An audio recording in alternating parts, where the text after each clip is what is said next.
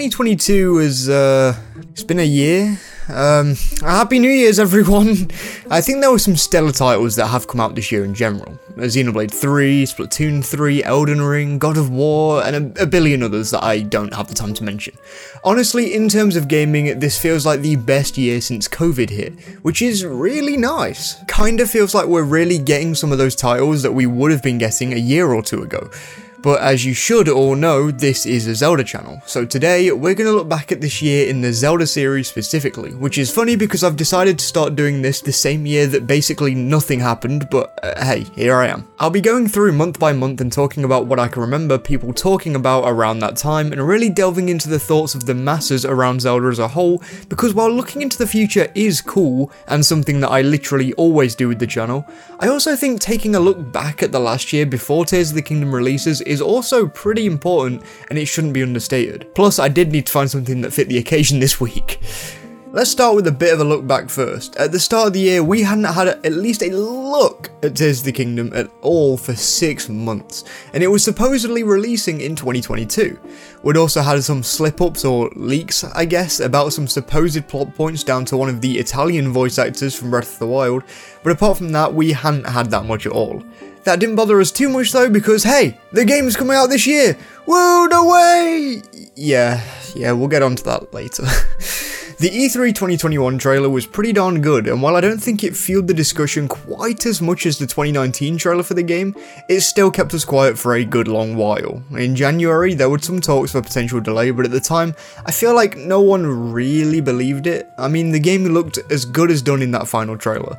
Heck, some people even thought that the game would be releasing in the first few months of this year. It was doubtful, but with Nintendo's approach to marketing nowadays, it wasn't out of the question. So, January came and went, and without much of a thought, no big event to really speak of if I remember correctly, but hopes were definitely high. Plus, we'd got into the conversation of Zelda being shown at the usual February Direct that we get nowadays. I mean, February is basically Zelda's big month. It's the anniversary for the original game's Japanese release, and there's usually some amount of cool Zelda stuff in February. Whether it be a Skyward Sword HD port and a Game & Watch in 2021, or the Link's Awakening remake in 2019, it felt like with the release of Breath of the Wild 2 coming soon, we'd be getting something. So now we move into February. A direct did indeed happen, and we did actually get some Zelda news.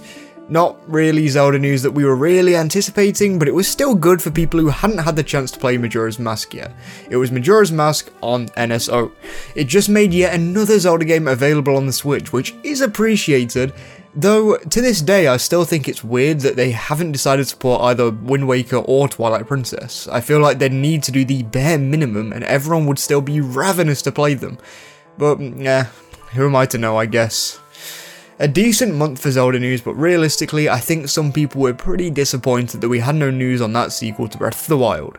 At this point, people started to realise that we hadn't even been given a name for the game yet. It felt impossible that it would actually release this year to some. I felt completely differently, and thought everyone was being way too pessimistic at this point. So I set to work on a video discussing why Breath of the Wild 2 would definitely, 100%, it wouldn't be delayed. Which leads us into March. Oh, March. For the first half of the month, I remember seeing a lot of people being very skeptical of the game releasing this year, claiming that only a few months of marketing wouldn't be enough if they do the next trailer at E3. And I completely understood this, but I also thought it was just going to mean that there was an even bigger blowout when it comes down to the marketing than we could have hoped. As I said before, I decided to make a video on it. And on the 23rd of March of this year, the banger video, Could Breath of the Wild 2 be delayed, was released. And six days later, on the 29th of March, while I was working or doing something mundane like walking home because I try and block this memory from my head, the game we knew as Breath of the Wild 2 at the time was delayed. Mind you, it wasn't a long delay only into spring 2023. There's a lot of wiggle room there. Heck, we might even get the game in March. But yeah, safe to say I wasn't feeling the most lucky after this day. I think as we move into April, this is the month where everyone kind of started to notice how starved for content we were. It was bad before, but it was even worse now. Over the course of the launch timing update video for the game, there were big two new clips that came out and Aonuma said something that seemed awfully suspicious at the time. This month we analysed the heck out of that new 15 seconds of footage, at a push, and had some fun with it. Some theories got out, and we were pretty certain, and still are, that we'll be going around fixing the Master Sword, much like the hero did in Skyward Sword, since the sequel seems to be taking a lot of inspiration from that game, as well as Breath of the Wild. A prospect that had many people really excited, myself included. Aonuma said that the world would be expanded beyond the skies, and while it was an interesting quote at the time, with it still being brought up to this day, nothing has come out of it yet. I do suspect we'll hear something about that stuff in February though. Hey, look at that, we're in May. There were pieces of speculation over whether there would be any other Zelda game this year in the form of the Wii U ports, but not much else. At this point, we didn't even know that the 12th of May 2022 marked one whole year until we'd finally actually get to play the sequel to Breath of the Wild. This month, a lot of arguments were flung around about whether or not there's actually going to be a Zelda game releasing this year, and whether Zelda games releasing every year has been a thing for ages now or not. At the end of the day, it probably doesn't matter if they do or don't. Yeah, not much to speak about this month apart from people getting excited to get a massive new look at the game and possibly a name reveal in June. Though a spanner had been thrown into the works, E3 wasn't a thing this year, but we were all expecting a June Direct all the same. And then June came around and the June Direct didn't happen. and we all cried tears of pure sadness.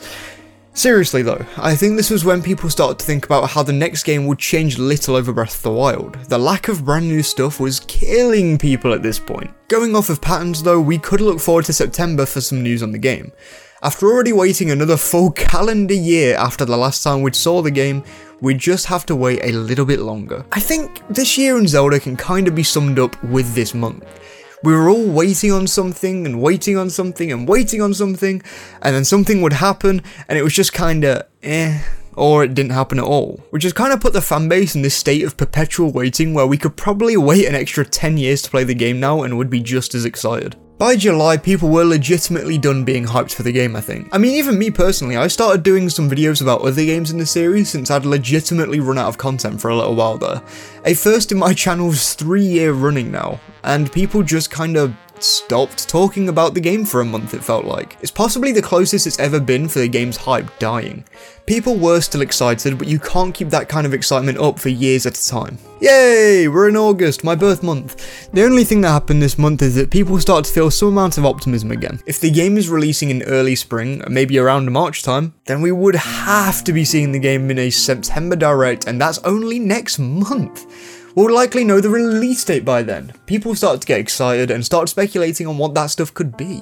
Some even thought there was a chance of the Wii U ports being announced at the very end of the year. Now September was the single largest month of the year for Zelda fans in terms of the sheer volume of stuff that happened. But looking at it on paper, not all that much happened at all.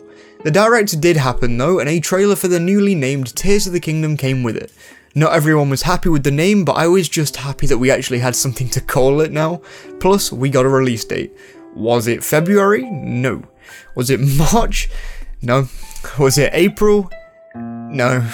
Was it May? Yes, it was the 12th of May 2023, like less than a month before it technically becomes summer. But everyone was just happy to have a release date and some new footage. For the rest of the month, any thought from any Zelda fan was, I cannot wait for May, and the game looks great, but there has to be more to it. Which felt like the perfect way to describe that trailer looking back. And that's because in October, I saw a lot of people losing that hype again already.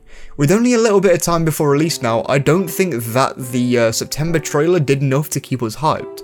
Was it a fine trailer? For sure. But the main talking points were definitely the two new details, the name and the release date.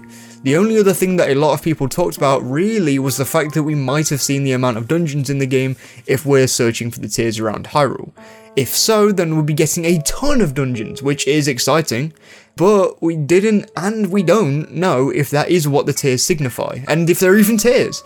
So October passed us by and the hype started to die down again already from what I saw universally. November. It, feels like ages ago, but it was only like last month.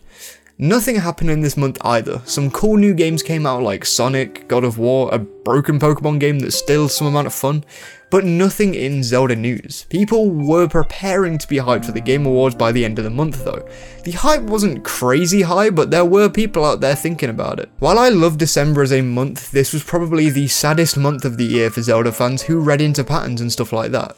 On the lead up to the Game Awards, the creator of the event retweeted some stuff that kinda made it seem like Tears of the Kingdom might make an appearance. The only two games of Nintendo's he retweeted were Bayonetta and Tears of the Kingdom, and during the event, Bayonetta technically got a new game revealed, which led a lot of people to believe that a trailer could actually still be coming at the end of the event. Tears of the Kingdom even won most anticipated game of 2023, which, for that event, usually means they're gonna show something off for the game, but it just kinda didn't? I think it's a wasted marketing opportunity in my opinion, especially since they won the award, but I, I, don't know. It felt like this was really the year for the game to show up and the Game Awards would kickstart this crazy marketing campaign that would run into release. With only 5 months to release, it would have made sense, but I'm not Nintendo, so maybe they saw better? Recently, a couple new things came to light too. Tears of the Kingdom was rated E for everyone. This made some people mad because they wanted a more horror-filled Zelda. I still think the game can be dark though. It doesn't have to be body horror and stuff, just some slightly different atmosphere and bits like that. And something even more recent is that this box is going around that signifies that Tears of the Kingdom is gonna have Switch Online users. Realistically, I think this means DLC or cloud saves. I mean, heck, we don't even have confirmation on DLC yet. But I mean, you never know, I guess. We'll have to see when we get to release day. Plus, this photo could just be fake. I kinda doubt that, but it could be. Oh, and uh, one more notable thing, which happened in the lead up before this video came out, which isn't fun. Apparently, a Tears of the Kingdom Switch OLED was leaked, and I'm not really sure on it. I'm not going to show it because if it is real, I don't want to get copy striked, I'll be honest. But yeah, there's too much stuff happening this week. it looks cool though. And that's it. It's been a year. Was it a great year? Not really. Was it terrible?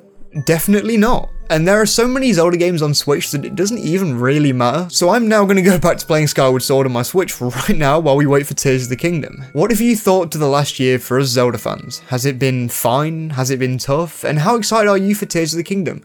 Let me know in the comments. Subscribe for more content on the lead up to the game's release and like this video if you enjoyed.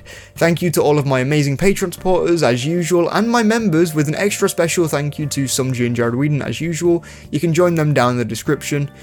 Thank you all for watching, and I will see you all next week. Please do stay safe.